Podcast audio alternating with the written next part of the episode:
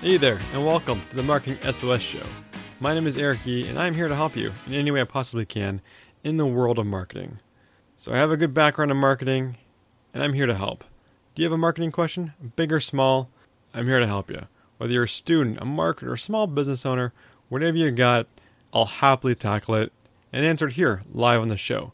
Just like today, we're talking to Katie, who is figuring out how to use social media for her new position. Now, I think social media is one of those things that everyone thinks is easy. I mean, we all use social media. We're all scrolling on Instagram, we're all thumbs up and on Facebook. But is it just as easy to do it professionally and to do it effectively as it is to be a consumer of that media or consumer of that platform? I think there's a lot of people out there and a lot of companies doing great, amazing work on social, regardless of the platform they're on. But for every good one, there's just as many poor ones that aren't engaging, aren't posting enough, or posting the wrong content, or posting boring, dreadful content. So I think it's always good to kind of look at what others are doing and kind of evaluate your own things, especially if you can separate yourself from your social media and kind of impartially evaluate it. So without further ado, let's get to Katie's question.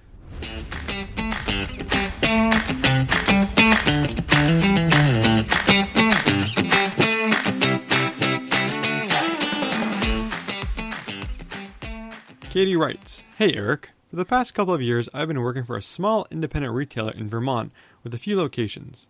We sell mostly soft goods with some hard goods as well, so clothing, electronics, home stuff, etc. I've recently been promoted and will be taking over our social media. I'm completely new to how social media works for businesses, but I do use Facebook and Instagram in my personal life.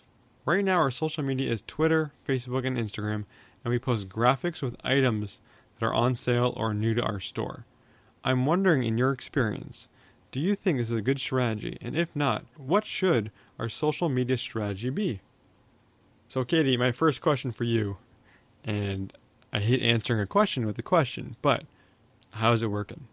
How is posting graphics with promotional text for sale items or new items working for you? If it's working great, then maybe do some experiments and try some new things out, but don't change the format too much. If it's doing good, why change it?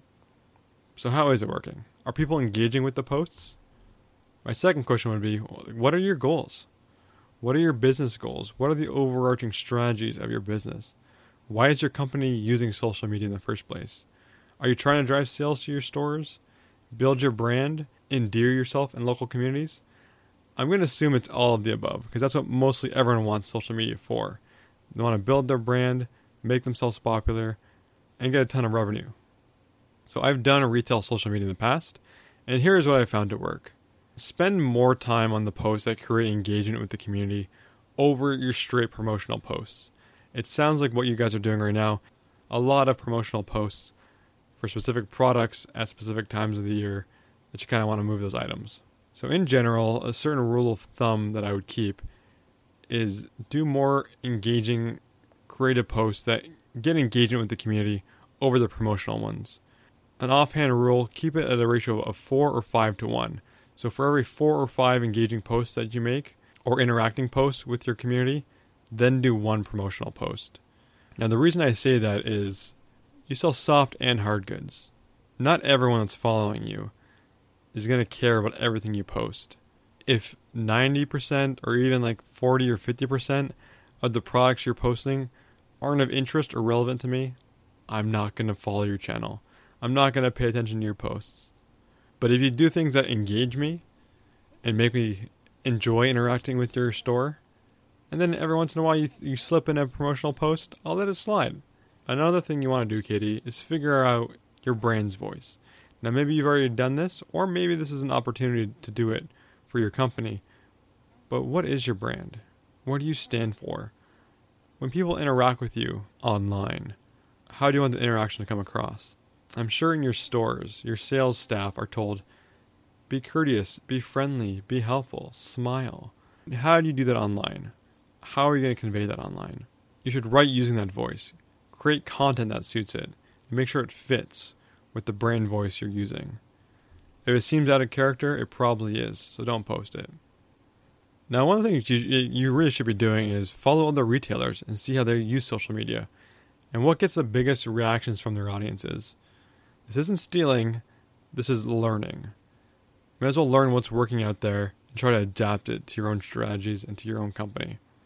Now, when it comes to product promotion, if you can, don't rely on stock photos of products or repurposed images from flyers, etc.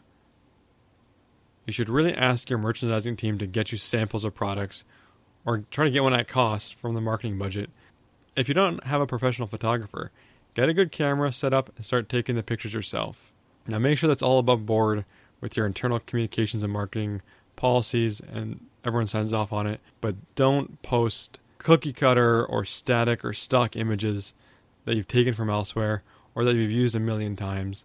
Don't just crop pieces of the flyer. Get your own photography that's unique to your channel and to the voice that you're building.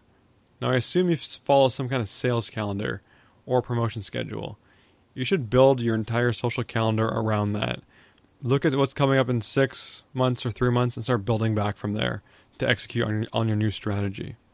Now, I found in the past that general sales posts linked to our website with featured deals can be more effective than several posts or several product posts. So if you have a huge sale, instead of posting five different items on social media, post one big sale post and have that linked to somewhere on your website with all the other deals available.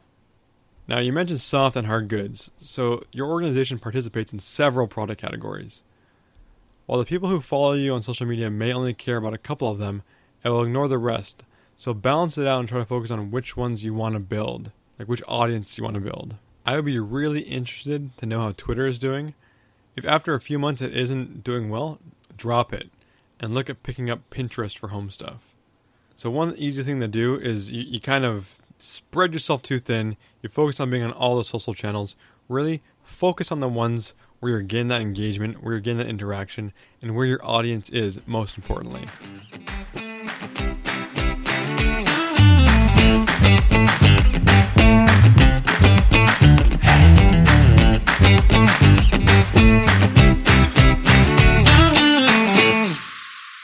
Katie, I hope I've laid the foundation of how you should build your social strategy. It sounds like you're doing some things well, but retail, especially retail social media, can be tough. So I would really focus on building that engagement with your audience as opposed to just pushing sales on them. I don't think promotional posts and images with pictures and graphics on them, graphics being like your products, is the best way to go. And to everyone else out there listening, how are you using social media? Is what you're doing effective? Are you just pushing content out there or are you getting engagement from your community? If you're just pushing things out there, you need some kind of back and forth. You need people to engage with it. That's how you truly build this interaction. That's what social media is. It's about one on one and one on many interactions. It's about talking to people and hearing what they have to say and responding to them. It's not a billboard, it's not a TV ad, it's not putting something up there and forgetting about it. It's finding out what works and it's social. That's what it is.